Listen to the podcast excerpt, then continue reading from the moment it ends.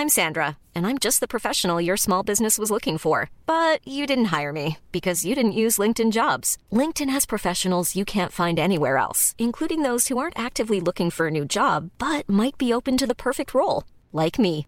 In a given month, over 70% of LinkedIn users don't visit other leading job sites. So if you're not looking on LinkedIn, you'll miss out on great candidates like Sandra. Start hiring professionals like a professional. Post your free job on linkedin.com/people today. When you're ready to pop the question, the last thing you want to do is second guess the ring. At Bluenile.com, you can design a one of a kind ring with the ease and convenience of shopping online. Choose your diamond and setting. When you find the one, you'll get it delivered right to your door. Go to Bluenile.com and use promo code LISTEN to get $50 off your purchase of $500 or more. That's code LISTEN at Bluenile.com for $50 off your purchase. Bluenile.com code LISTEN.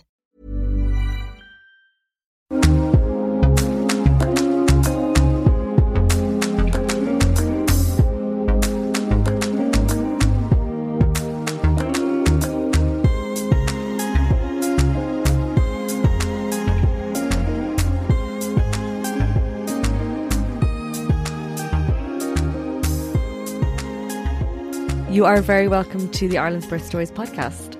My name is Cora Gernan. I created the space for women to share all of the details surrounding their pregnancy, labour, birth, and everything in between without feeling shy about the detail. Sit back and enjoy over 100 hours of birth stories told by you, the listeners. Good morning. I'm sorry the episode is delayed. I have a bad back and ended up in Swift Care Clinic last night, so I didn't have time to record the intro and pop up the episode. So here I'm, I am doing it now. Um, I my, my back is gone, hence the reason why I've been really consistent with the podcast as well. Um, for those of you who have listened to my own birth story, I have an implant between two of my discs, um, and it's acting up, and I think I have another disc on. So I have been in a bit of pain and bit all over the place the past few weeks, but I'm going to try and be more consistent because it actually does wonderful things for my head when I'm more consistent with the podcast and have a bit more routine. So, um, I apologize for being inconsistent and another thing I want to mention is I am working on compiling um, images of women who've had a home birth in Ireland and also um, creating a little recording, so a mini episode um, of the words you would like to share that describe your experience. So, for those of you who want to get involved, if you just want to send me a DM on Instagram, I'll then send you my number and you can send me a voice note and I will include them all in this little video that I plan on creating. I've wanted to do it for so long, and I think with everything going on surrounding home birth at the moment, it feels like the right time. I'm obviously 100% pro home birth, but I'm also pro choice, which to me is the overriding um, problem here uh, the lack of choice when it comes to home birth. So, anyway, this week's episode, I'm sharing my chat with Lindsay, who talks me through her two births. She had a hospital birth and a home birth, and this wasn't lined up with the fact that I'm doing the, this little video. We had planned this conversation months ago, so um, it just seems to have fallen this way. Um, her two experiences were very different, um, and she sees both as quite positive.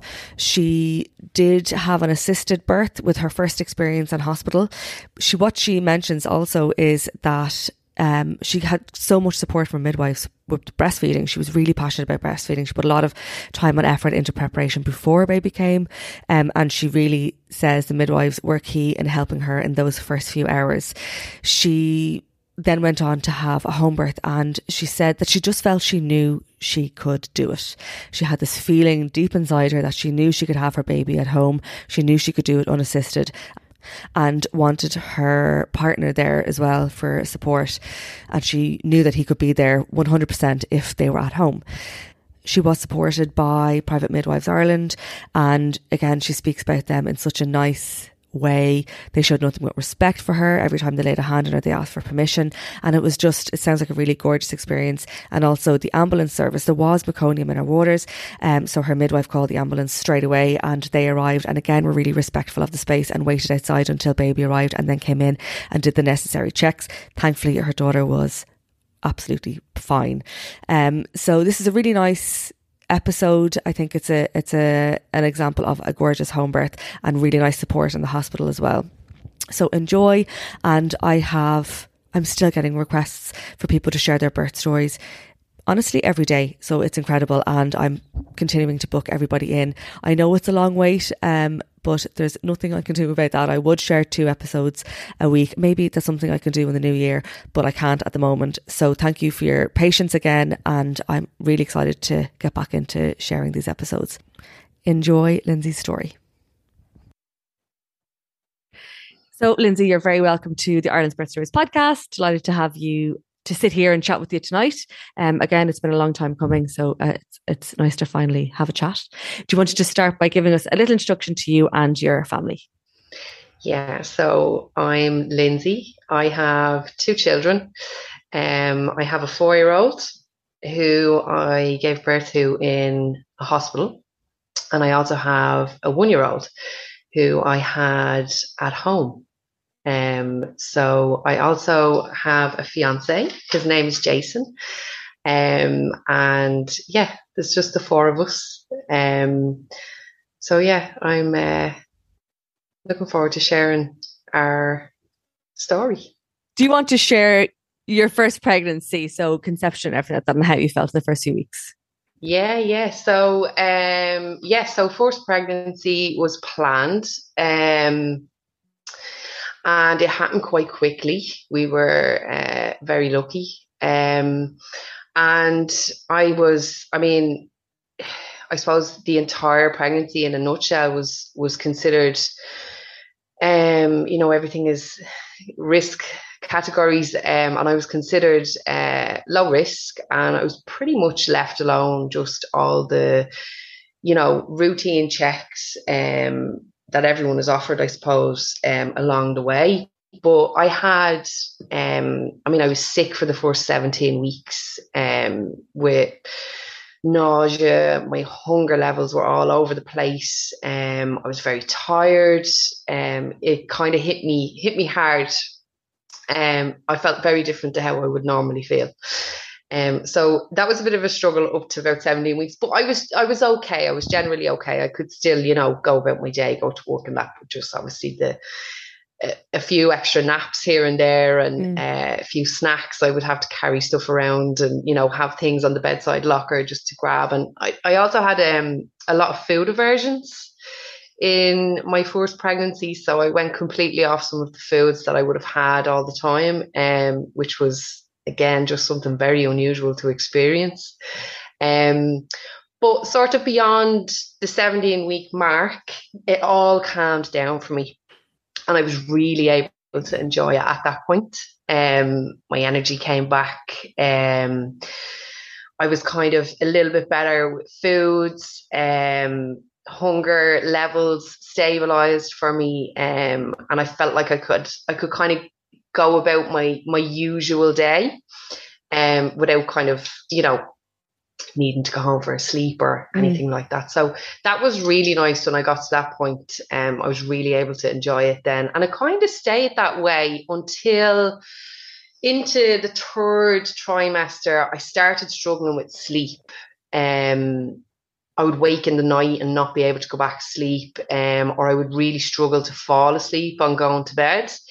Um, when I look back now, I think it was probably maybe underlying anxiety mm. um, about, you know, obviously the upcoming labour and birth. Um, so at the time, it didn't really make much sense to me. But now, when I think back, I was, I'm thinking, yeah, when I when I know now where I was at then and where I'm at now, yeah. um, and so that was probably what it was subconsciously um, creeping in on me. And I then had uh, some pelvic pain um like underneath my pelvis on the left side that was that kind of got in my way as well um but in terms of health and the baby all was fine there was no no issues were ever uh, highlighted to me or there was no concerns throughout the entire pregnancy with the baby or with me sort of beyond those things I was experiencing. Um, so yeah, that that kind of was the gist of of how I experienced my first pregnancy up until um, I got to the date that was given to me um, by the hospital. Uh, you know, the, the due date. Just you mentioned um, the possibility of anxiety in your your third trimester. Did you attend um, any antenatal classes? I had, you know what? I'd actually missed one. Um, I got the dates mixed up, I think it was, and I missed one, but I was at the others. Okay. Um, I can't say whether I don't think I got any real reassurance from attending them. Um, well, as I said at the time, I wasn't really aware that that might have been anxiety that was mm. sort of in the background, you know, um, keeping me awake at night, if you like. Um, so it's kind of hard to say now, but yeah, I did uh, go to those classes. Did you so, do yeah. any other prepar- preparation bar the, the classes? No. Okay. No, I tell you what, I didn't, which is very interesting to me now. Um, I what I would say is I, I'm big into reading and uh, I'm constantly learning about something. And so I had done at the time what I thought was probably enough mm-hmm. learning and reading.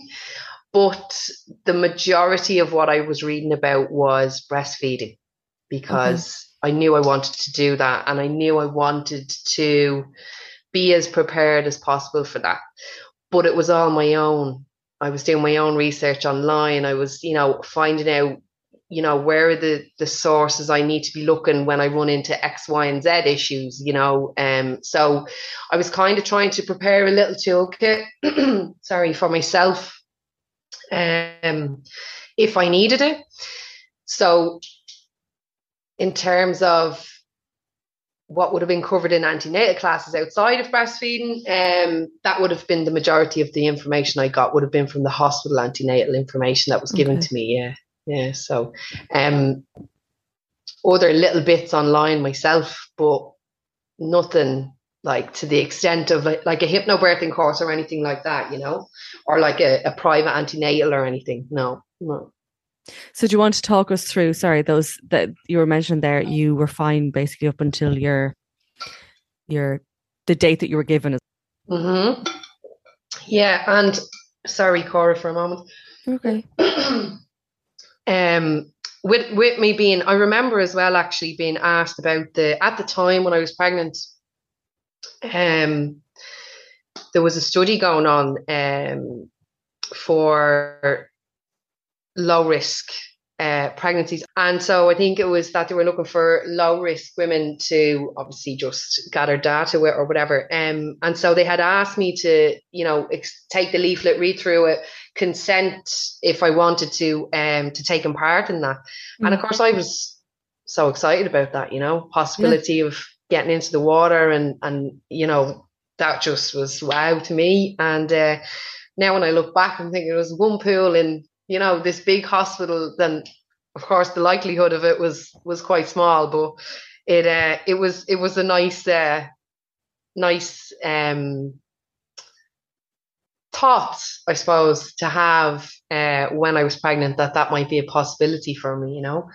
Um but yeah I, as i got to got to that uh, due date that I had been given, um, I remember I was in for a um, I was in for and I was I was booked an appointment at the hospital and up until that point I don't think I'd even attended the hospital unless I was in for a scan.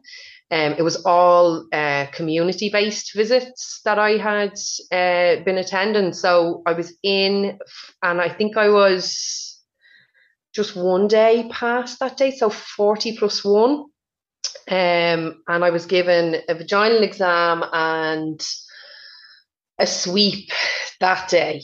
um, when I think back now, I knew nothing about either. And I kind of, you know, think to myself, oh, I I knew I, I knew nothing about um, risks, alternatives, anything like that at the time.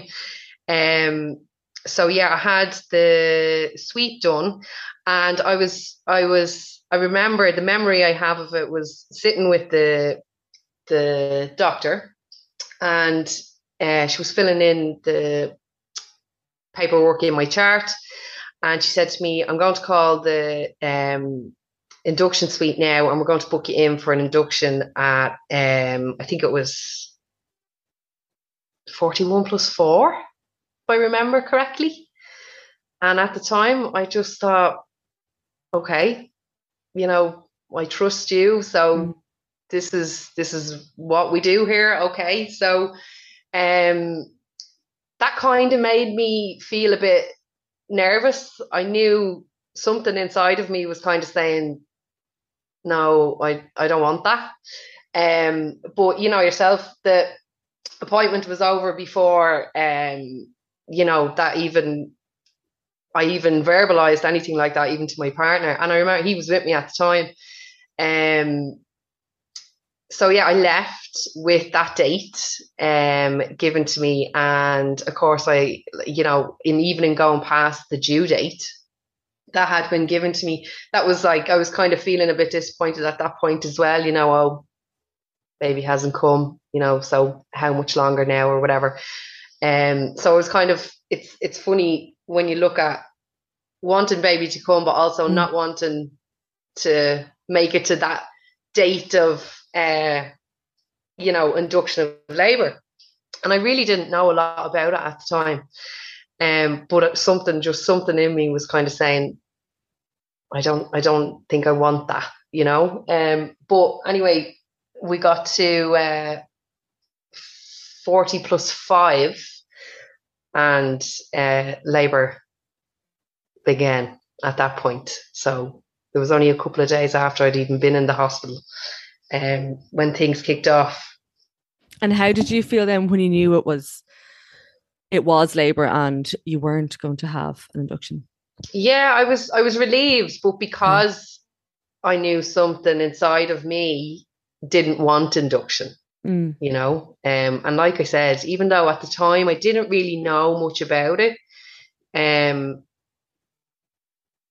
the whole time on the lead up to the birth, I my mindset was I can do this. You know, I can do this. And I really wanted to have what's considered like a, a natural, normal birth. You know, I thought deep down I knew I, no, I can do this. It's yeah. I'll get through it, you know. So um yeah, I was I was relieved. I did feel relieved, I have to say. Um but yeah so where where did, where do we go from there? We tell we, me what your first signs of labor were so how, how you knew that yeah um, yeah yeah so this is what i'm trying to think. So um it, i think it was a sunday night and i remember waking in the night and going to the bathroom and i kind of i think my pajamas my pajama bottoms felt um they they, they kind of felt a bit damp to me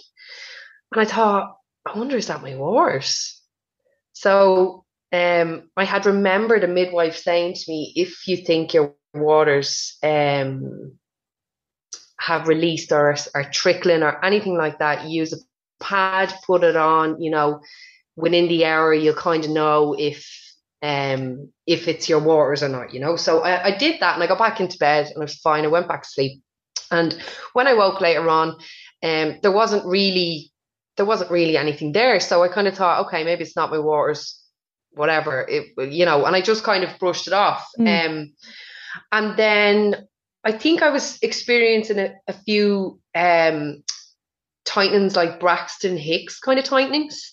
Um, and I remember Jason waking for work. He goes to work really early in the morning, and I remember him waking and asking me, you know, do you want me to stay or will I go? And I said, well, look, just go keep your phone close and I'll call you if I need you. So he said, Are you sure? I said, Yeah, go on, it's fine. I'm not feeling anything right now. So he said, Okay. So off he went. And I just went about my day with what I would describe as my experience of period pain coming and going.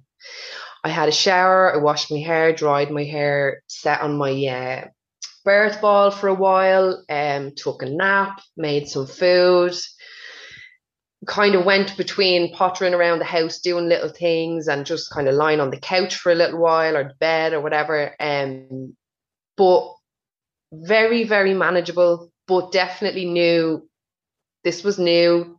I wasn't experiencing this yesterday. This sensation is is definitely something. It sounds like you had such a nice day. you know what? It was actually, yeah, it was a nice day. And when I think back now and what, you know, you hear people being told now about the early stages of labor and what you should kind of do, mm. I kind of did it naturally. Yeah, you did. You know, yeah, yeah. like I just watched like some TV and, you know, just did all the things. Um, yeah, and uh, like that, I hadn't read that anywhere. I just, I just, that's just what I did. So, mm. um, I kind of laugh now when I think back to it.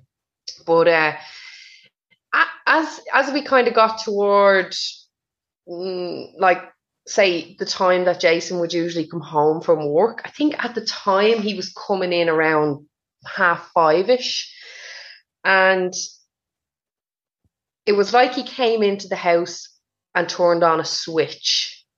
Okay. Because it just changed immediately. And I don't know if it was that I was in my own little bubble all day and things were fine. And then when he came in, as as comfortable as I am with him, it it just changed that whole um I don't know the environment maybe um but something just switched at that point and my surges were now full on surges with real sensation there, you know, um, mm. like kind of starting to stop me in my tracks. Um, and you know, Jason was kind of trying to figure out what can I do for you here. You know, do do you want yeah a paracetamol? Is it you know? And we have we joke and laugh about this all the time now. It wasn't funny to me at the time, but we we obviously laugh about it now. But he kind of said to me, without sounding bad, like is is it really that bad? Like, are you just kind of, you know, is are you being a bit dramatic, you know? And at the time, I felt like I wanted to punch him, but I didn't. Um, but I was like, no, this is this is tough, you know. I was I was um I was kind of stopping and starting as I was moving around the house. At this point, we were upstairs, trying to find a comfortable place for me. Um, I forgot to mention as well, I had phoned the hospital that morning and she had said to me, um, look, if anything progresses, um, you know, it is ideal that you stay at home as long as possible, which I had wanted anyway. So, but if anything progresses to the point where you feel you don't, you, you can't manage what you're feeling, uh, of course, come into us or like that. If you know your membranes um, release or anything, do let us know. And I said, yeah. So I was happy enough, like that I had said, to be at home. Um, but yeah, at that point then with Jason there, and we were upstairs, and I was kind of kneeling at the side of the bed, and I was going, no, that's not comfortable. I tried to sit on the birth ball at that point, that wasn't comfortable for me. Um, lying down wasn't comfortable. Funnily enough, just walking around, you know, and stopping wherever I I I had to stop um was was kind of the best uh, in terms of comfort. Um, and then I went into the toilet, I remember, and there was, um, I think I went in for a, a pee. And I remember looking at the tissue and it was just kind of covered in blood. And I thought, oh my God, like, but I thought, you know, no, it's okay. That's just, it's a bloody show. Mm. Things are really, you know, we're really heading somewhere here. So I came out from the bathroom and I said to Jason at that point, I think we need to go to the hospital. And he said, Are you sure? And I said, Yeah, like this is really starting to. I was kind of shocked, you know, by this is my first experience and, and what I was feeling was was hard to to kind of deal with. You know, I was there was tears and all coming at that point. So we went down anyway. Um, and as I'm walking out to the car, I got my first urge or I felt the first sensation of my body bearing down. Okay. So it stopped me. I had a hand on the wall. I was I was then I was worried that, you know, the neighbours. So I'm looking mm-hmm. trying to be quiet, you know. Um I didn't want anybody coming out making a fuss, anything like that. But it, it was, it was about it was probably about half ten at this point. um, in the in the evening or in the night. Um, so anyway, I got into the car and we were we were at the hospital within within sort of uh, I don't know probably ten minutes. Um, we're not far from the hospital I was in, and um, we got there, and it was really quiet, and it was the way I would have wanted it to be. Um, you know, there was no traffic. We drove straight up to the door. Um, it was no problem to leave the car there for a moment, you know, until we got me inside. Um, it was straight up. There was no waiting, no anything like that. It was, it was, it was great. Um, but we went in, and uh, the first midwife that met me, um, she said to me, "Oh, is this your first baby?" And I said, "Yeah." And she said to me, um, she handed me a little um, you know, the little uh, urine sample yeah. pots. She handed me one of those and she said to me, Will you go down to the bathroom and, and, and uh, give me a sample of urine? And I said to her, Are you serious? I said, like, I'm really feeling something's happening here. And as I'm talking to her, I'm, you know, there's surges coming and going. And she said to me, Yeah, yeah. And I said, Right, okay. I just, I couldn't have argued with anyone in that moment. And uh, so I turned around, waddled down to the bathroom, and I went in, and Jason was behind me, but he was just standing outside the, the bathroom door. And I went into probably the biggest cubicle there. And when I went in, I turned behind me, closed the door, and I locked the door and I walked over to the toilet, which feels like it was sorry. Um when I think of it now, it's like it must have been about half a mile across the room. But uh, locked the door behind me, went over, sat in the toilet, and as I'm sitting on the toilet, uh, my body is just bearing down. Like, and I'm thinking, oh no, I'm after locking that door and this baby is about to come out. so I was making sound at this yeah point. i was going to ask like were you were you making those sounds that we yeah, all know so well there was yeah sound okay. coming from me with this sensation of mm. you know bearing down and jason standing outside the door and a midwife passed and she said to him is everything okay in there? And he said, I don't think so. Can we check? And the midwife knocked on the door. She said, Everything okay? And I was, I think I said to her, Give me a minute. And she could hear me. And she said to me, Can you open the door? And I said, Yeah, just give me a minute. So as the surge kind of uh, calmed down, I was able to get my, myself back to my feet. And I made my way over to the door. She said, Don't worry about the urine sample. Come on. And she brought me into uh, the uh, assessment uh, unit. And then I just remember the midwife like pulling my leggings off, which was a very strange experience.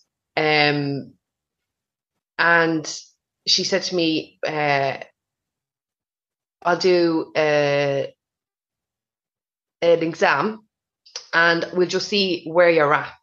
And I said, okay and she checked my cervix and said to me, she said her voice, I remember her her voice changed and she was like, Oh, she said, You're like seven to eight centimeters dilated.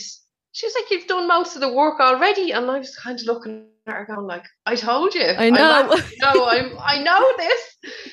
So she, she said to me, Oh, she, she just looked at Jason. She said, Dad, go and move the car if it's in front of the uh, the door or whatever. Um, we'll move her around the corner um, don't worry, you won't lose her. Come straight back to us. Just do it as quickly as you can. She called a wheelchair um, from with another midwife. Um, got me to sit in that and brought me around to the delivery suite. And I think I was I was actually looking through my notes um, today, just jogging my memory, and um, I think they had me admitted at ten fifty, if I'm not mistaken. And at eleven, I think it was eleven oh eight or 1105 um they they uh, said I was fully dilated. So they had done another check when they got me into the delivery suite. And I remember obviously in order for her to do that I was lying up on the bed. And they had put the CTG um you know the electrode the monitors on my mm. uh, belly. And um she said to me you're 10 centimeters and I said, okay. And it was, it was, I think it was literally seconds before she checked, my waters went. Um, so my waters went, she checked, she said, Yeah, you're 10 centimeters now, like you're and then I remember I think a towel being thrown onto my belly. Um and she handed me the the Entonox, the gas and air. And then things like started to change for me at that point. It was all happening really fast, and there was like one midwife, and then there would be two midwives, and then there was one, and then there seemed like there was five, and then it was just I can. It's all kind of um. I I feel like I can't remember, you know, exactly every single detail, but I know that I felt really, really agitated at that point. Like there was a radio playing on, playing in the room, okay, and I, yeah. I looked at the at the midwife and I said to her, "Does that have to be on?" I was starting to sound a bit rude, and there was a thing on the wall across the room making noise as well. So I don't. It was beeping, or there was a red light flashing, or something like that. And I said, "Can we cover that?" Like you know, I was starting to get really like I just wanted to be back in that space that I was in mm. at home, you know. Um was there was noise, there was lights, there was things just getting in my way mentally. Um and she yeah, yeah, no problem. And you know, she switched it off or whatever.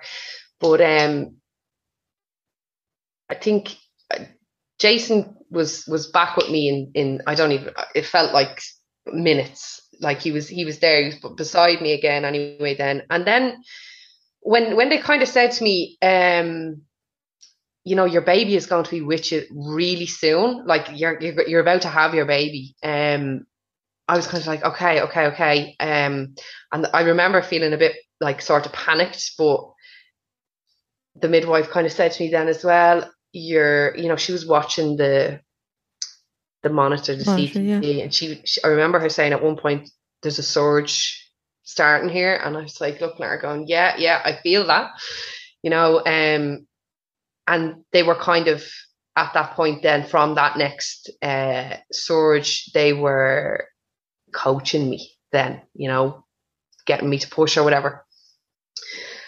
And I got this urge to turn around onto my knees. And I was told, no, you can't do that.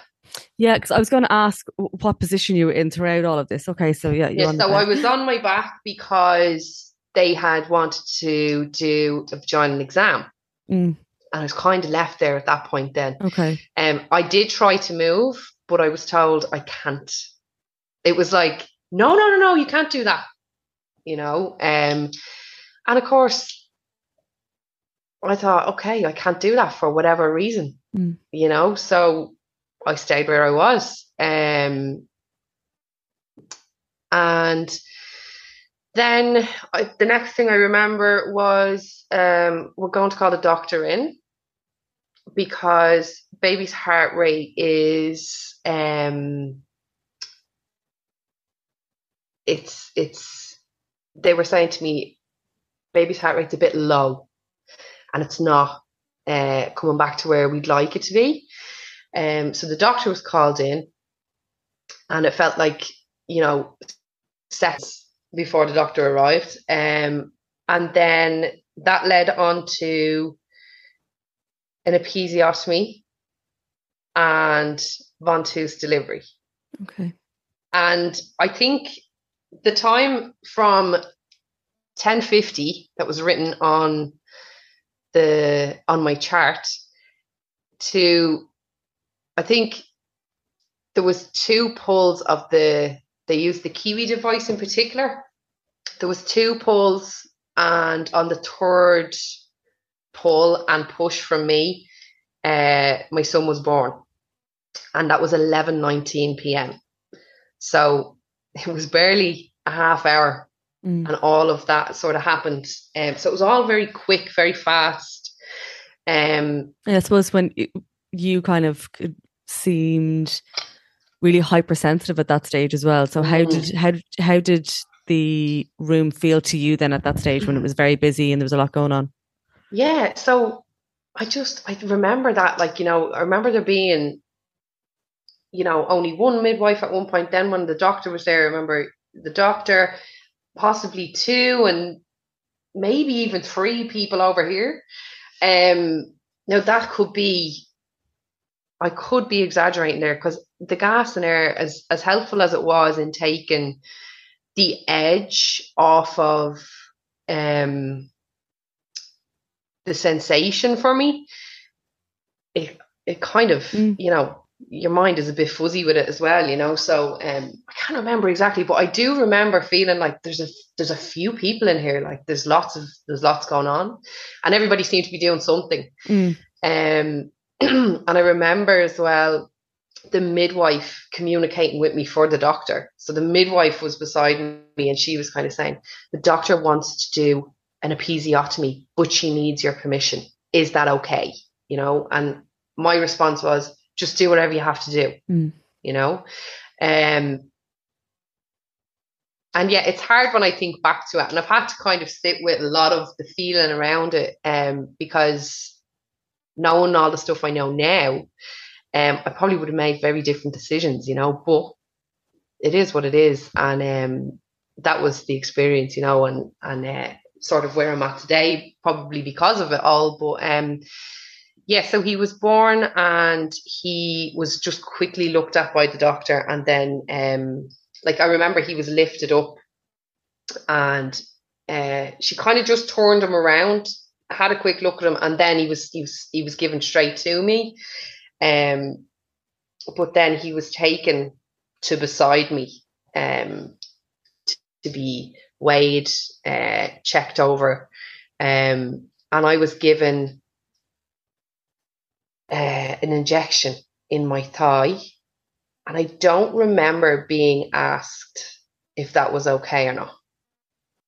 I've asked my partner as well, he doesn't remember that question being asked. Mm-hmm. Um, but yeah, that was done. And I think within sort of maybe five, six, seven minutes, um, my placenta um, it came out at that point. Um, Jacob was sort of back on me then at that point. Um, and then the doctor, she um, had to suture me, obviously because uh, she had done an episiotomy. Um, so that that was kind of done quickly enough. I remember feeling like that was not comfortable at all. Um, yeah, that was that was kind of hard to. I was I was breathing through that as well as I had been obviously breathing through the birth and breathing through uh, the placenta and then breathing through, you know, mm. this uh, uh, wound being sutured up now as well. So um, it all kind of calmed down at that point. It felt like everybody left, um, and we were just with one midwife then. Um, and she was great. She, you know, there was just, uh, she wasn't even really chatting to us. She just kind of let us, it left us in our own little kind of bubble. And I think the, the, the, the ward was kind of quiet um, at that particular time. And she actually left us there for a while, obviously because it's late. As soon as I go to the ward, uh, Jason had to leave. So she left us there for a while. And I had told them that I wanted to breastfeed, and uh, one of the midwives in particular, she was very helpful um, in helping me just to get that first latch, and uh, they kind of left me to um, just go with that then for for it was it was it was over an hour and a half I think that we were left um before I was transferred down to the ward so that time frame was actually lovely just to yeah, yeah. um to sort of be um, on our own. I remember, I, I do and I don't remember, and it's in my notes. And I was kind of a little bit surprised today to see it, but it's written in there that um, so the reason for the episiotomy in the ventouse was fetal uh, bradycardia, if I'm saying that correctly. So again, the deceleration in the heart rate, but then also it said that um, the pH, the cord blood, um, was low. And so mm. they sent in a pediatrician at some point um, after the birth uh, just to check on the baby um, for that reason. I don't remember that. For some reason, I don't. I, I can't really recall it very well.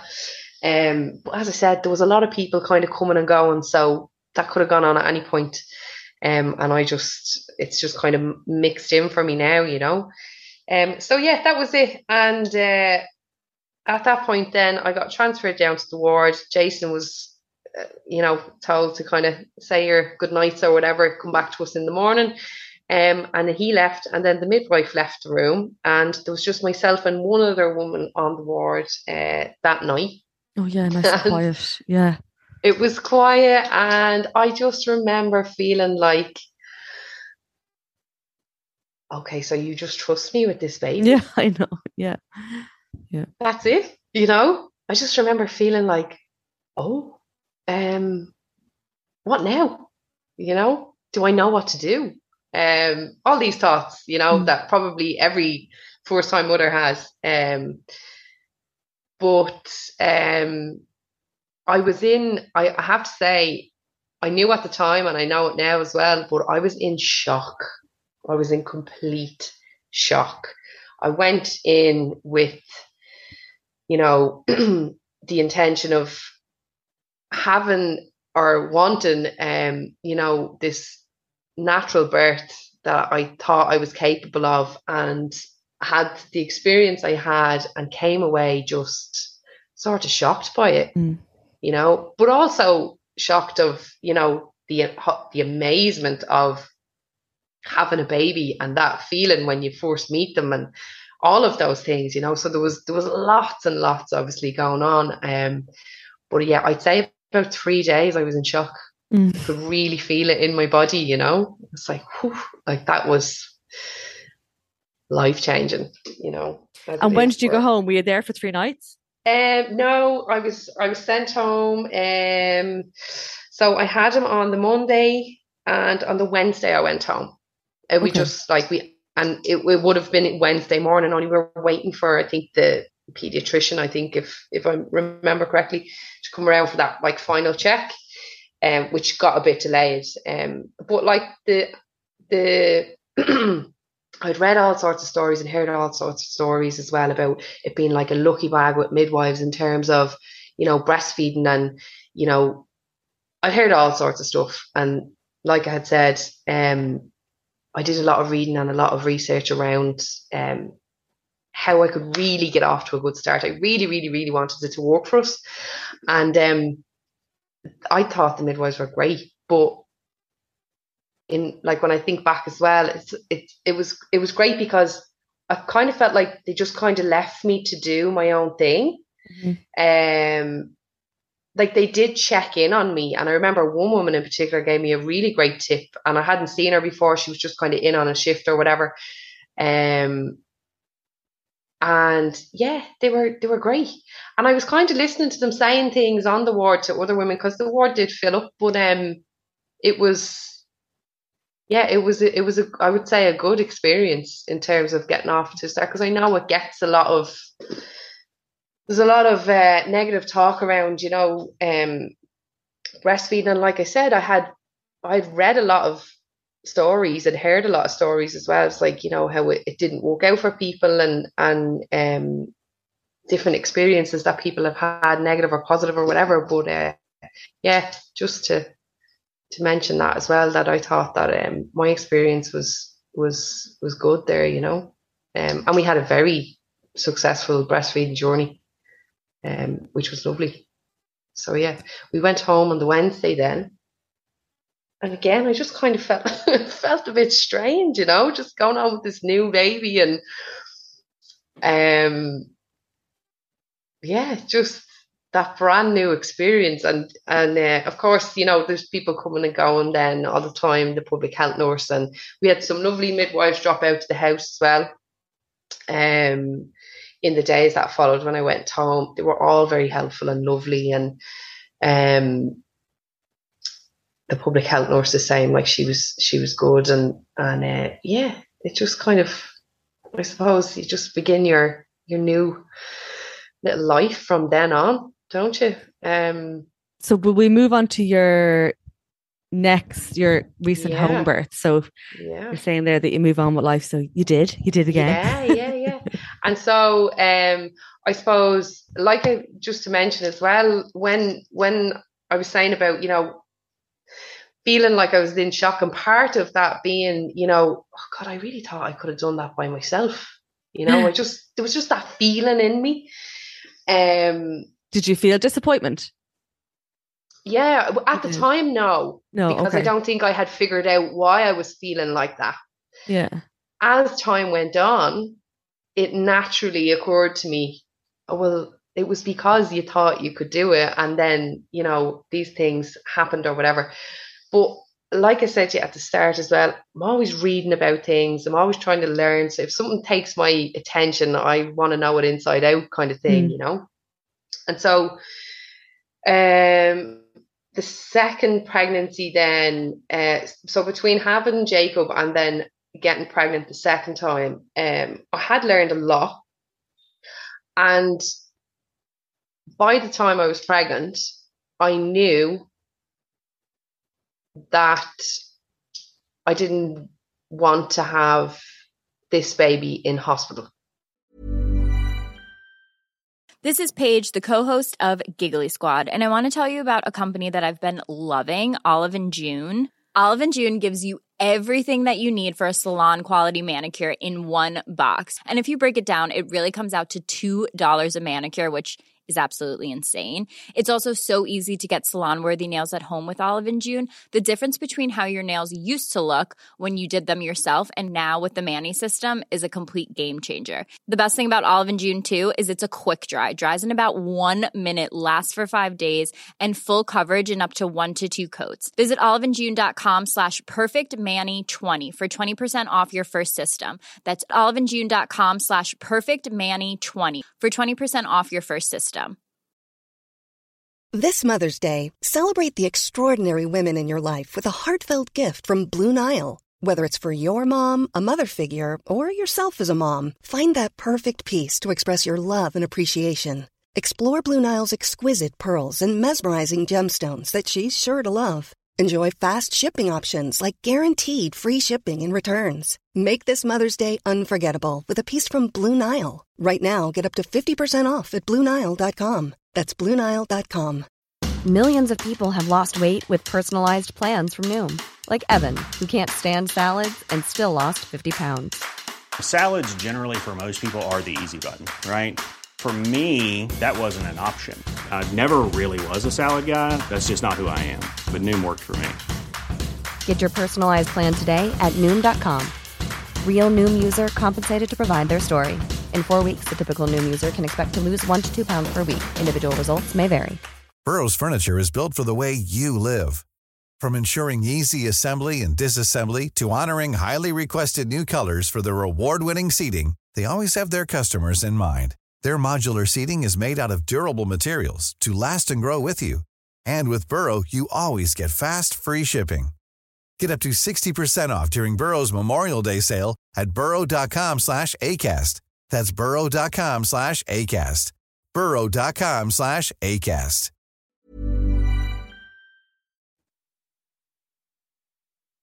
That feeling was still there that I believed I could do it Mm-hmm. without, you know, needing sort of any intervention in it, you know, um, unless of course I it, it was like an issue with health or whatever, um, or the baby or what, anything like that, obviously. But I just felt deep down like I wanted to do this um, at home to give myself the best chance at uh, allowing that to happen.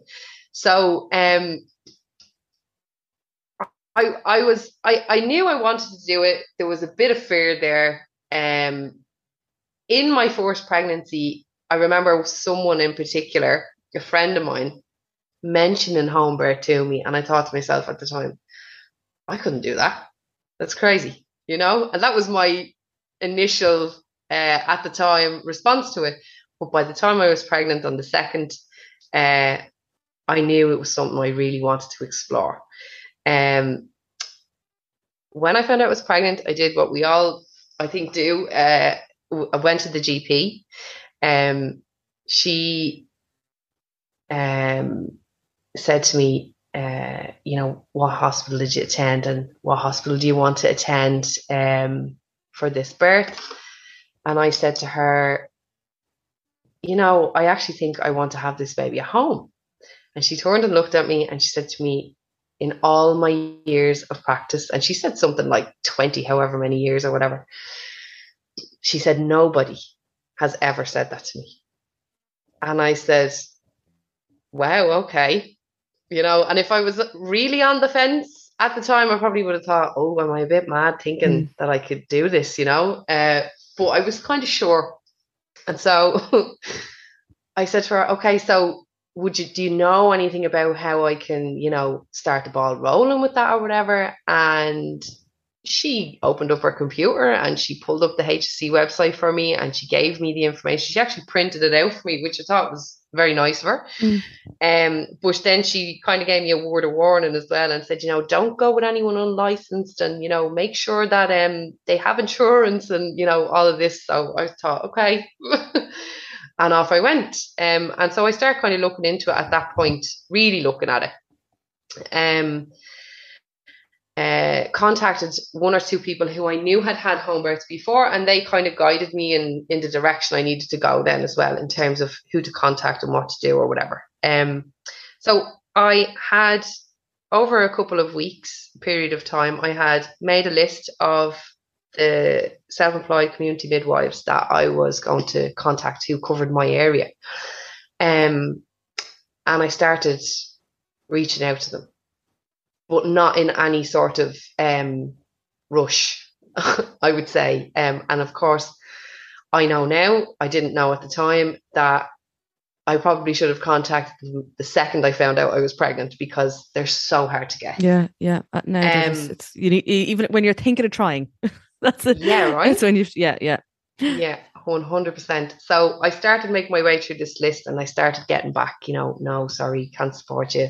Holidays, time off, booked up, you know, all of these things. And as as I'm getting no, no, no, no, no coming at me, I'm kind of like more sure and more sure and more sure that I actually really wanted this. You know, as it was being taken away from me, it was like, no, mm.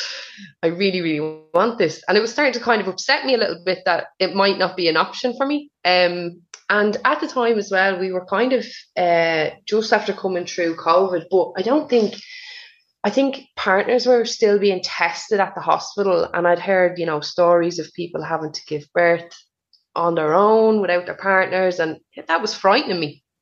I did not want that, and like my heart goes out to anyone that had to experience that. But um,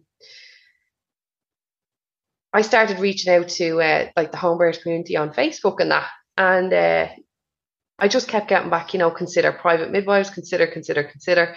And I'm thinking, oh, financially, like that's probably mm. Not an option for us. You know, that's going to cost a lot of money. Like in my head, I was thinking thousands and thousands, you know. Um, and I hadn't even really looked it up because I really was like, that's not even in our reach. Like we can't do that or whatever. So I just remember then the the home birth option sort of not really being an option anymore. The hospital option being, you know, something I didn't want to have to do if I didn't need to do it. Um, but also the thought of Jason possibly not being able to be with me, um, frightening me as well. Mm-hmm. And at that point, I started thinking about free birth because I thought I need him with me mm-hmm. and I want to be at home. So I actually didn't even know that term at the time, but I remember what I said to Jason was if we get close to this, and I think for a second that you're not going to be able to come in with me, then I'm not going to go to the hospital. And he said to me, What do you mean? And I said, I'll just have the baby here. And when the baby is born, you call an ambulance. And he was like, Are you mad? you know? and I was like, yeah, I think I am, but I think that's what I, I want, you know, that's what I, I want to do or whatever. Um, and it was, I knew nothing really about, um, you know, even on like unassisted birth, free birth, all, like, you know, any of these things. It was just, it naturally came to me, you know, that I'm, I'm going to do that if I can't have this, you know. But anyway, um, a lot of back and forth thoughts and thinking and the whole lot. And I eventually said, look, just look at the private midwife uh, situation. So um, I looked into it, had a conversation with Jason, and we just decided that if it was something that I really, really wanted, that we would make it happen. So I reached out to them, and they said, "We're really sorry, we don't have a midwife." so I thought, no. Um, and I think within an hour or two, I got another email, and they said, um, "We have someone for you." something changed with their holidays or whatever. And I said, Oh my God, it's meant to be. So I was delighted. And I said, You know, are you sure? Do you need a deposit? You know, I was like, yeah. I really wanted to like lock it in. Um, but anyway, we did. So um, that was that was sort of like God, I was probably somewhere in the 20-ish weeks at that point, I think. Um, and up to that point, everything had kind of been okay. I think in terms of like antenatal appointments that I had been at, I was attending um like a community based um antenatal uh, sorry community based antenatal appointments uh, as well into that pregnancy. Um, but there was a bit of a gap actually. Now that I think of it, between I think the March and the end of July, where I had no communication about appointments. And because of COVID, I didn't really think anything of it.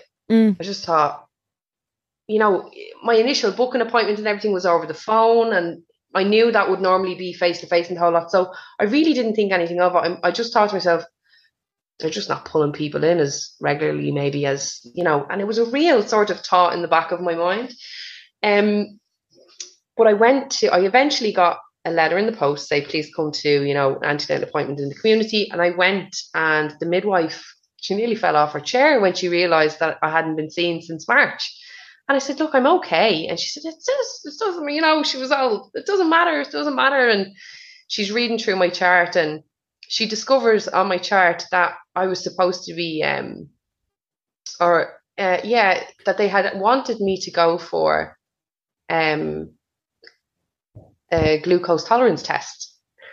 She said to me, "Did you?" I think I was probably something like 32 weeks at this point, and she said to me, um, your GTT was that clear or whatever? And I said, what's that? And she said, the glucose tolerance test. And I said, I didn't go for a glucose tolerance test. And she said to me, Oh, you were supposed to go for a test. And I said, No. I said, Nobody told me, you know. So there was a big kind of miscommunication mm. there. Something happened between that time frame. I don't know. I think as well they had had a bit of a hack in in a, in the hospital. Oh yeah, something like that. Yeah, yeah. So I thought maybe my information. I don't know. I don't know what happened anyway. So did you have any PMI appointments between that time frame? No, because no, my care with them didn't start until later on, around okay. sort of 34 weeks. Um, so I had also opted out of seeing my GP after that initial first appointment because she had kind of said to me like she didn't have any experience with it. So I thought, mm. okay, but if I need a GP, I'll I'll find one. You know, it was fine. But I just I was I was okay. So I had uh, I was I was just comfortable to do that. But um, anyway, she she asked me to go to the hospital that week to have that that test done. She phoned them straight away. You know, we need to get this this girl in. You know, she hasn't been seen since March, and was she was panicking. Um, and I said to her, "Look, I actually I feel okay. I understand, like from your perspective or whatever, or whatever, but you know, I feel okay." And she then went on to measure um my belly and um, you know, check with the Doppler, the, the heartbeat or whatever as well. And there was more issues then. You know, it was, oh, you're measuring two weeks ahead. And then she was, you know, going around trying to find the heartbeat and she couldn't. And then she was questioning me, is baby moving okay? Are you sure you felt baby moving today? And I was thinking to myself, oh my God, yeah, I did feel baby moving. Baby's moving right now. You know, I feel mm. like she was panicking and, you know, wasn't getting um, the reading or whatever. And I was actually using my hand to tell her, try here.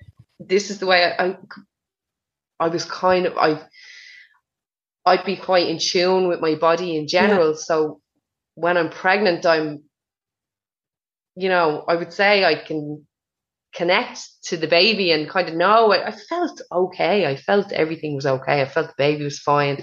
You know, I knew the movement was there and nothing was unusual to me. And anyway, eventually she found it. And I walked away from that appointment just kind of feeling like if I was, you know, really frightened in this pregnancy or if it was maybe my first pregnancy i'd have probably come away from that appointment terrified Mm, yeah. you know so it was that was a funny experience for me um which i hadn't had before um because all my appointments up to that point had been quite calm and and you know no real issues so that was kind of the start for me of back and forth between community and hospital appointments because of course every time I went in then to an antenatal appointment they were getting this measurement that was a week or so ahead depending on obviously the midwife because they're always different.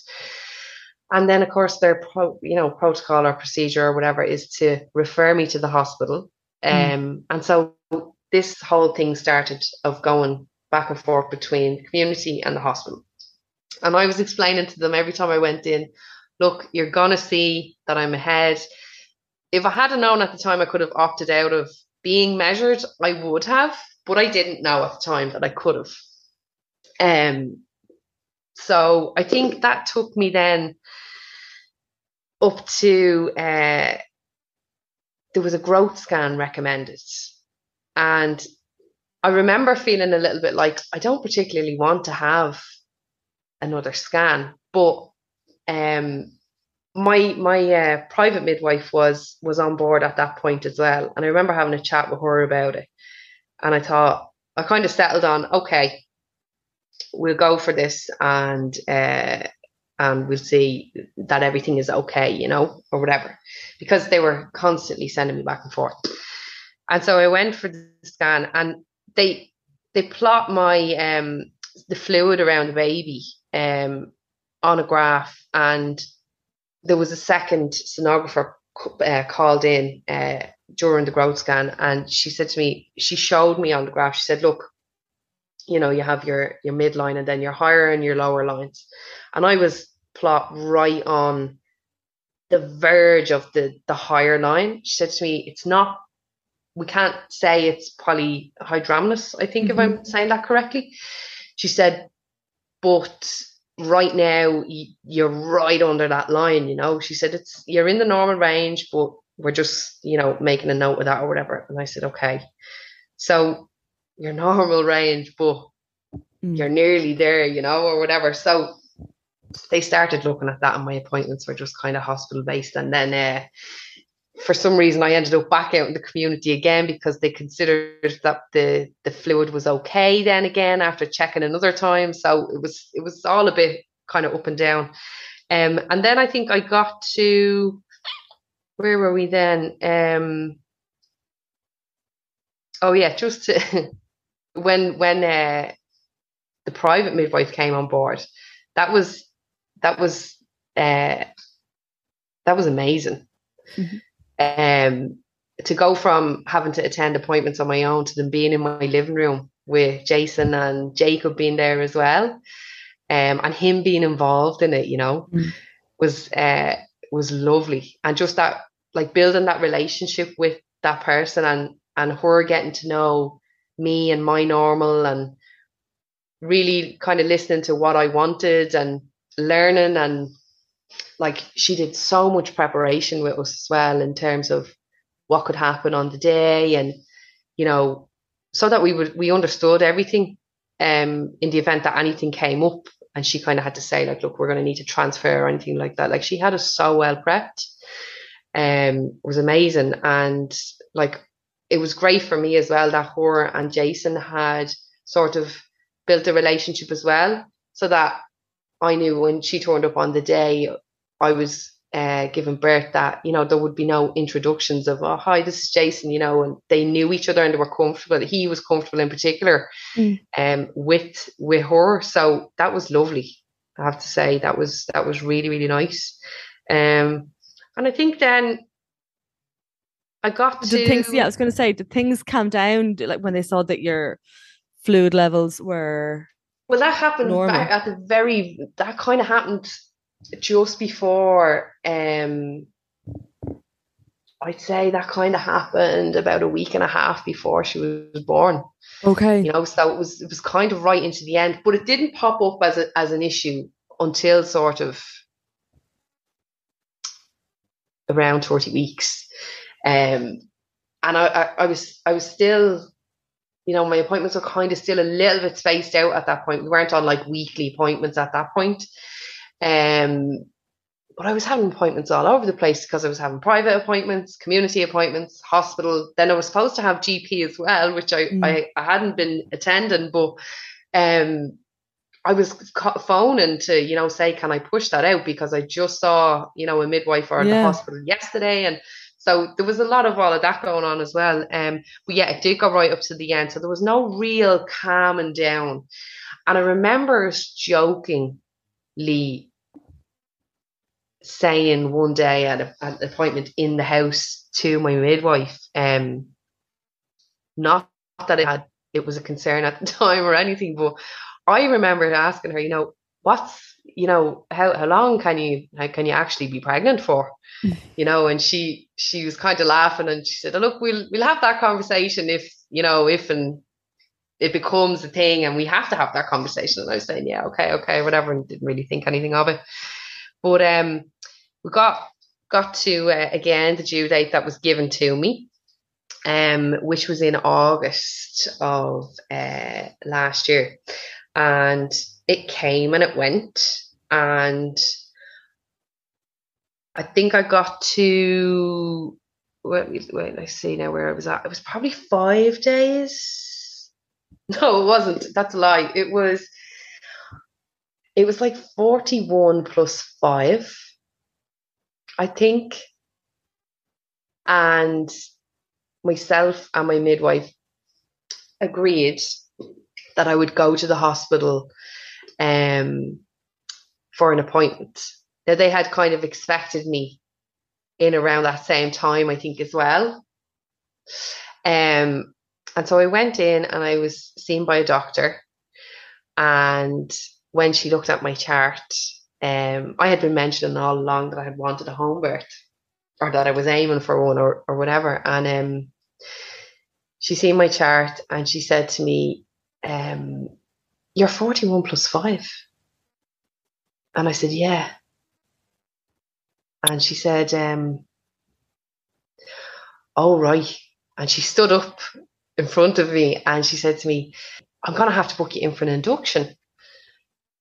And I was kind of like, uh, okay, like that's what's what's the reason, like you know, um, and she was just kind of saying, uh, you know,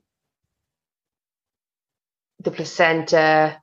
Um, I'm looking here at the information, you know, about your um, your fluid. Um, she said something about uh, baby's growth as well, and um, do I do I understand that you know I'd be putting my baby at risk if I if I allowed my uh, pregnancy to continue on? And in this pregnancy in particular, like the first pregnancy, I knew something in me kind of felt a little bit off about induction, but now I knew what induction was. Um, and for me personally, without a reason, a medical reason, I wasn't going to consent to it. Um, so I said to her, "Yeah, that's not something that I want to uh, do." I said, "Unless it's it's really necessary." So she said, "Look, um, we can do a vaginal exam today," and then she said to me, "And then if you want, we can do a sweep to see can we." Um, she said something like "get things moving" or something, and uh, I said to her, "Okay, well, look, I'm not I'm not sure." you know so she was kind of like okay so um but then i remember she went on to talk about she kept talking about uh induction she she was like and she had said to me you know i can't i can't let you go past she she said something like i can't let you go past today And um, as she was chatting to me and saying, like, you know, uh, it's in uh, in your best interest to agree to this and all of that.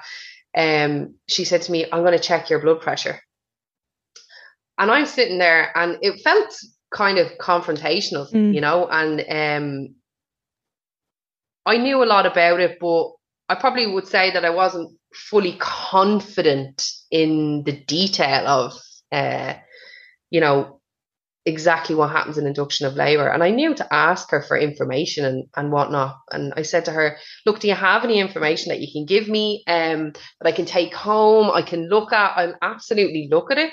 But right now, I can't, you know, make a decision. I, honestly, I don't want to agree to it. But if you, and I was kind of in the back of my mind trying to buy myself some time by asking mm. her for the info and whatever. So she handed me a leaflet and she was still kind of saying like, I really, really think you should do it. And it, you know, when I said that I didn't want to, she was kind of like, I'm, I'm going to have to talk to the consultant, you know, and who was just in the next room. But as she was having this conversation with me, she was checking my blood pressure and she was like, Your blood pressure's high. And I said to her, Is it? I said, Because never in my life have I had a high blood pressure reading. And I put my hand on my chest and I could feel my heartbeat. Mm. And I said to her, um, I said, I'll be honest with you. I said, I'm actually feeling quite stressed right now with this conversation. I said, so, you know, she was, she once, she said, said to me, can I, I'll, I'll check it again. And I said, no, hold on a minute. I said, this conversation's actually really stressing me out. Um, I said, I, um, I don't want you to check my blood pressure right now. And she said, okay, should, will we do the vaginal exam now? And I said, yeah, okay. And she said, um, she mentioned the sweep again. I said, I'm not sure. I, I want to know what you uh, observe when you do this exam or whatever. So she said, okay. So I was on the table. She did the vaginal exam. We got, I got up off the table. She said to me um, that I was in a good position for a sweep if I wanted to have that done.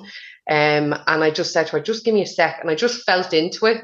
And I said, okay, what I got in within myself was, yeah, okay, it's let's do it, you know, mm. um, at this point. And I was kind of thinking exactly what happens really, you know, if I can avoid the the induction uh, later on, but probably didn't know a lot about sweeps at the time. Um, but anyway, I, I agreed to it. Um, and uh, that had happened. Um, or the, the she did the sweep, and then we were. I was sitting back on the chair again, and she said to me, uh, the consultant is free now. I'm just going to go into him. So she off she went with my chart, and I'm sitting in the room, and like I wasn't calming down because I was still in that room.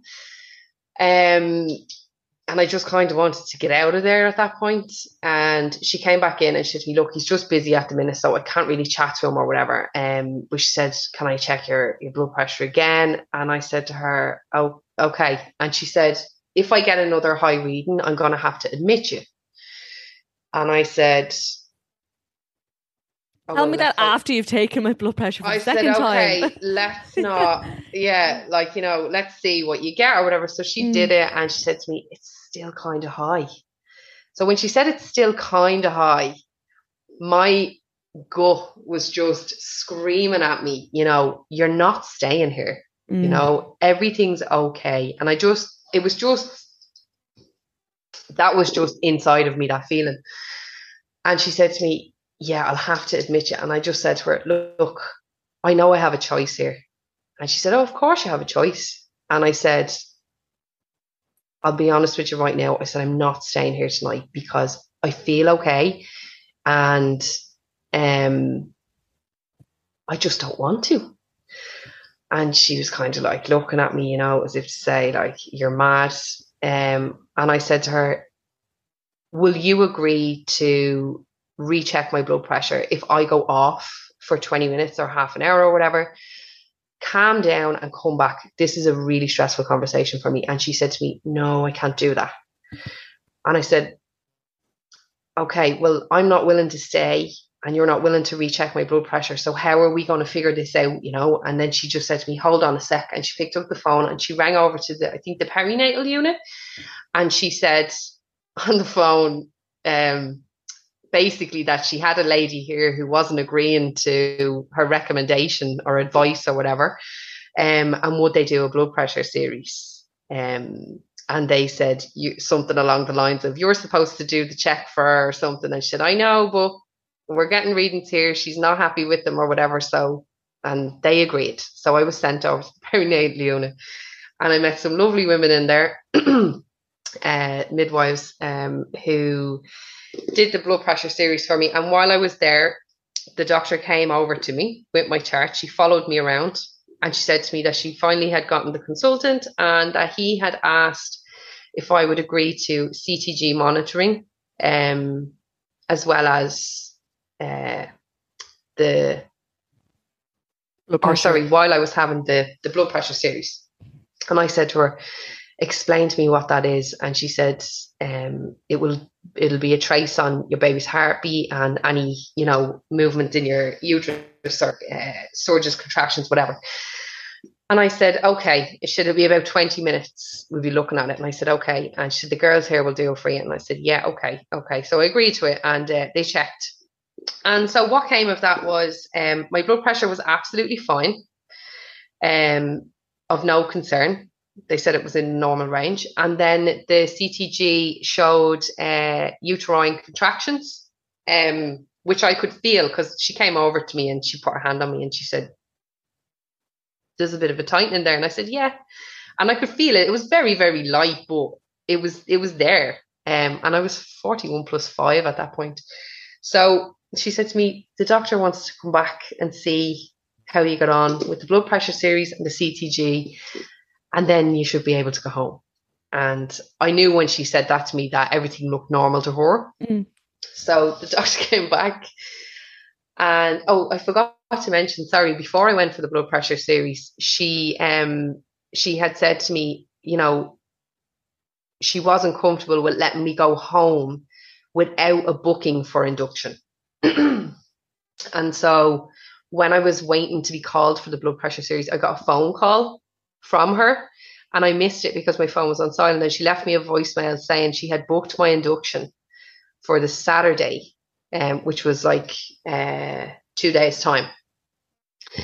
Um, so when she came back after I had had the CTG monitoring and the blood pressure series done, she brought me into a separate room um, and she said to me, okay, so your blood pressure looks fine, your CTG, yeah, showing some, you know, mild uh, activity there or whatever. She said, it's all fine or whatever. Did you get my voicemail? I've booked you in for Saturday for induction. She said, I'm actually working that morning, so I'll see you. And I said to her, with all due respect, I hope I don't see you. And I mm. hope that, you know, this uh, something happens in the meantime. And I was like, you know, I, I was I wasn't being rude to her, but I was kind of, you know, still letting her know, like, I'm not okay with, with the fact that you just booked that. And as I left, I said to her, Thanks so much for your time. Um, and you know, I didn't say see you the weekend or anything like mm. that, you know, because my intention was not to. But uh, as I left, I kind of knew in myself that I wasn't going to turn up on Saturday, um, even if, uh, well, if I was uh, pregnant at that time, you know, and so then it became a worry. How am I going to get out of this? You know, um, I had a conversation with my midwife who was amazing. She was so supportive. You know, she just kept saying to me, "What do you want from me? What do, how do I support you here in this situation?" And she was kind of saying like she would have supported me up to about uh, I think she might have said 43 weeks. And I was just shocked. You know, I never thought I was going to have the conversation of how long can you support me for, you know? Before she was saying to me, look, you'll get to a point where you'll feel you might be done or you know whatever as well and i said yeah because obviously you don't know you just don't know so will we go on and chat about your first signs of early labor i went for acupuncture on the okay, friday yeah. so i'd been in the hospital on the thursday i went for acupuncture on the friday evening and my surges really started as when i was on that table with the acupuncturist went home had a lovely evening watched a movie um went to bed, and at three in the morning, I had a surge that woke me and I felt a pop. And so um, I jumped up out of bed and it was my uh, wars. They had gone. So um, we got up, we had a pool downstairs. Um, it was already inflated. Uh, Jason went down, started filling it up. And just like my forced labour, it was just, it just started progressing really quickly. And so um, that was three in the morning. And then was I- Jacob there? Was he? Was the plan to have him there with you? Sorry, say that again for me. Was the plan to have Jacob there with you? Uh, we were going to kind of judge it um, as it unfolded. We had a friend of ours on call, Okay. um, so she was let know. Um, but he was in bed at the time and he didn't hear anything. Um, so got downstairs. Um, my waters had gone, and um, I phoned my midwife, and she didn't answer. And I kind of thought, oh, it's, fi- it's fine. She'll ring me back. Um, so which she did straight away. And uh, she said to me, "Okay, what's happening?" I said, "My water was gone." She asked me, "Are they clear?" I said, "I think so." Didn't really know what it what it would look like if it wasn't clear, but um, I said, "I think so." And she said, "Okay, I'll grab my bag. I'm on my way." And it felt like only probably 20 minutes and she was there. But at that point, I was sort of leaning over the fireplace. You know, I was, I had the Gentle Birth app on my phone. You know, I was listening to this lady talking to me as I was having uh, a contraction and you know she was talking me right through to it completely going away as well which was very helpful i have to say um, because jason was off doing what he had to do with the pool um, and then I just remember feeling like I wanted to get nearer to the floor. Um, and I, I got down over uh, one of our couches um, on my knees and I just I stayed there then for for the next while. Um, my midwife arrived. I was still at that uh, in that place. Um, my surges when I looked back on the Gentle Birth app, um, my surges were coming like one on top of the other, so close together. Um, I felt like I wasn't really getting any breathing space in between. Um, and then, yeah, so after about 20 minutes, I remember my midwife just gently knocking on the door. She came in, she said me, I'm just going to wash my hands. She went into the bathroom. And because I had been in that bathroom, um, it's kind of like a wet room. So I kind of was trying to stay in there because the, my waters were still kind of releasing like throughout this whole time.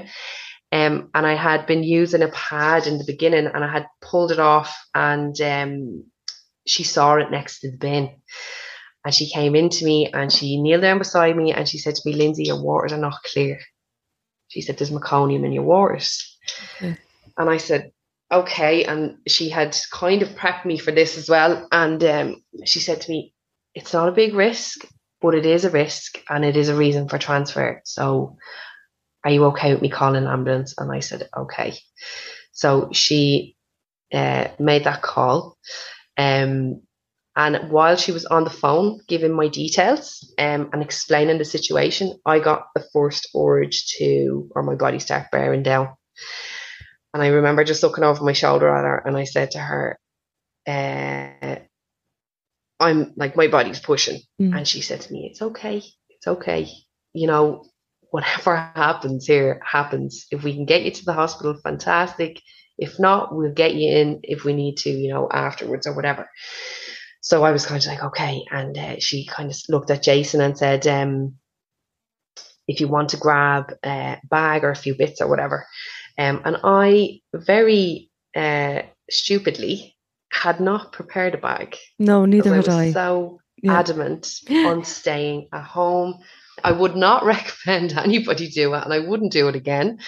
But I hadn't prepared anything, so poor Jason was running around trying to grab what you know he thought uh, I would need or whatever. But just like the surges I was having, one on top of the other, the bearing down started feeling like it was one on top of the other as well, you know. Um, and so I remember saying I need something at this point. So I kind of knew we're probably close at this point. Um, and I had ordered the uh, gas and air uh, for the house as well. So I had that, um, which again took the edge off for me and kind of, I just kind of felt like I could cope a little bit better. Um, lots and lots of breathing, just really deep, deep breathing. Um, and then I remember feeling really uncomfortable and saying to my midwife, can you recommend like a position that I might be more comfortable in? And she said to me, you could try turning around and let Jason uh, support you, support you, like leaning back against the chair, so kind of like in a squat position. And it just felt really strange to me, you know, how I was even going to to turn around. It was just very unusual. And then I was starting to think about the ambulance, and I was thinking, how am I going to get out? How are you going to get me out there? You know, I didn't feel like I could stand up and walk or anything. So I kind of knew the baby is gonna come. Literally, yeah. She's gonna come here because I don't even think I can stand up. So anyway, they they helped me to kind of turn around and um the midwife as well, which was lovely. Every time she touched me, like it was permission, you know, can I, can I, can I? Anytime she checked for heartbeats and all that, which she had as well prepped about as well, it was can I check and all that, and it was lovely. It was yes, no, whatever. Um, but she just kind of was step back from me and she was looking and she's kind of saying, I, I don't really see, you know, her head. I think we still have time to transfer. And I just remember at that point just going sort of inside of myself and this feeling of, no, I'm not going anywhere. I don't want to go, you know. And with the next uh, contraction, um, she said to me, Oh no, wait, hold on, I can see her head, I can see her head, you know. So she was kind of born then within sort of minutes. Um, and I remember feeling the rotation um, Mm, yeah, after her yeah. head was born, and I hadn't experienced that with my first. Um, and I kind of looked because I thought she was turning the baby, but like obviously not, she wasn't touching her. Um, but yeah, that was amazing. And then she just shot out like it was like nothing. I didn't feel like I experienced it like that even the first time. She just was like boom, you know, Mhm. she she was here. But when I looked at her, her little arms were like flailed out to the side and her eyes were closed and she was just kind of like boom, you know, um straight out. It was like it was like a, a ball flying at my midwife. She kind of nearly caught her. And um I remember her lifting her up then and she just kind of started throwing her around a little bit. And uh, the paramedics had arrived in the meantime and they very kindly agreed to wait outside in case they were needed because things were happening so fast. Yeah. Um, and at one point, one of them came in and um, he handed over, you know, she put the little uh, bag and mask just on her face for like seconds and then it was taken away again because she was responding like at that point. But uh, she got her anyway and and and uh, she lifted her up and handed her straight to me at that point. Um, so there was a little bit of a whew, hold of hold of breath, I suppose, um, at that point. But uh, she was absolutely fine, thankfully. Um, it was kind of like I think shock of just Yeah. coming out, Mhm. you know. Well, that was how it was kind of described at the time. But uh, How did Yeah, you was- feel? yeah, I remember just feeling like I trusted the midwife. I think I actually said that out loud as well. Um, and yeah, I was just like, whew, like it was amazing. I, it was, and I, I definitely felt straight away like, you know, I did it. Like I was delighted that it had happened uh, at home, you know, and that I didn't have to transfer, although I would have had I needed to. Um, but it just it happened so fast, you know. The second midwife didn't even get called, like because it was happening so oh, that's fast right. Yeah. the call that was made was to the ambulance service, you know, and then bang, it was like she was born within minutes. Um, and she was she was big. She was ten and a half pound. Oh, Uh, wow. Yeah, yeah, she was big, and so that was a big shock, you know, because it was never mention of her weight, but the fluid had always been a mention, or not always, but toward the end. Um, so yeah, that was amazing. And then my placenta came within the hour. Um, and it was all very much, you know, up onto the couch, Mm. get started with uh, breastfeeding, and you know, we had something to eat, and uh, my midwife sat with us for a while doing our paperwork, checking things, obviously. Um, but it was, yeah, it was, uh, it was lovely. It was relaxed. It was so nice to be at home and just be able to get up on the couch with a blanket and the baby, Mhm. and you know, it was about twenty to six, I think, at the time, and then Jacob woke up at six.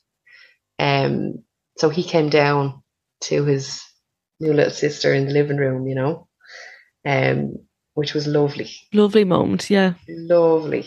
So, so nice. Um, he was absolutely blown away, you know. Um, so, How yeah. did she latch on okay as well? Uh, I feel like she didn't straight. No, she didn't straight away. Um, it took a bit of sort of uh, trying. I remember it being longer than with with Jacob, and I, I kind of feel like that the whole breastfeeding journey has been a bit like that. Okay. Um, she's probably of the two of them been the more challenging, but it's still been very successful, thankfully. Mm. Um, yeah, so that was that was the only difference there, really, with the with feeding. Um, but yeah, it was uh, two very different experiences, but I think I've learned so much from them, and I think the uh, the second one in particular, then um, I kind of came away from that wanting to do something myself hmm um, you know, to support uh, women and just kind of knowing their choices and, and being a little bit more prepared for birth in general. Um, and getting, you know, support around the birth that they want. Um, so we went on and done a hypnobirthing course um, just to to sort of step into that world hmm you know. And so I'm at the very, very beginning of that, um, which is lovely. I've learned a whole lot, um, and so yeah, I'm really excited about going forward with that and seeing where that'll take me. Yeah, I think once you dive into that, then it just consumes you, and you just don't know where it takes you. But it's it's nice to have a passion, I suppose, like that. Yeah, yeah, It helps really- There's others. a pull. There's a pull there. Yeah, Yeah, you know. So yeah, cool. Thank you. I hope you enjoyed this week's episode. I would love if you could take a moment and head over to, excuse me, wherever you listen to your podcasts, either over on iTunes or Spotify or wherever, and either rate the podcast if you're enjoying listening to it, um, and also leave a little review if you have time. It really helps the podcast get more exposure. Thanks a million again, and I will chat to you all on Monday with a new episode. Have a good week.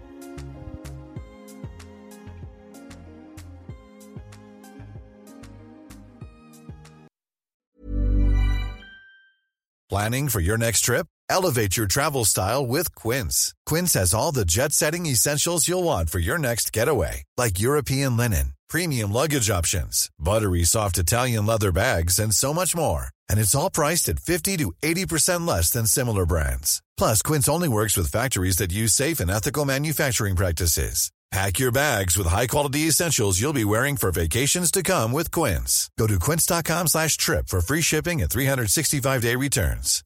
Flexibility is great. That's why there's yoga. Flexibility for your insurance coverage is great too. That's why there's United Healthcare Insurance Plans. Underwritten by Golden Rule Insurance Company, United Healthcare Insurance Plans offer flexible, budget friendly coverage for medical, vision, dental, and more. One of these plans may be right for you if you're, say, between jobs, coming off your parents' plan, turning a side hustle into a full hustle, or even missed open enrollment. Want more flexibility? Find out more about United Healthcare Insurance Plans at uhone.com. Hi, I'm Daniel, founder of Pretty Litter. Cats and cat owners deserve better than any old fashioned litter. That's why I teamed up with scientists and veterinarians to create Pretty Litter. Its innovative crystal formula has superior odor control and weighs up to 80% less than clay litter. Pretty Litter even monitors health by changing colors to help detect early signs of potential illness. It's the world's smartest kitty litter. Go to prettylitter.com and use code ACAST for 20% off your first order and a free cat toy. Terms and conditions apply. See site for details.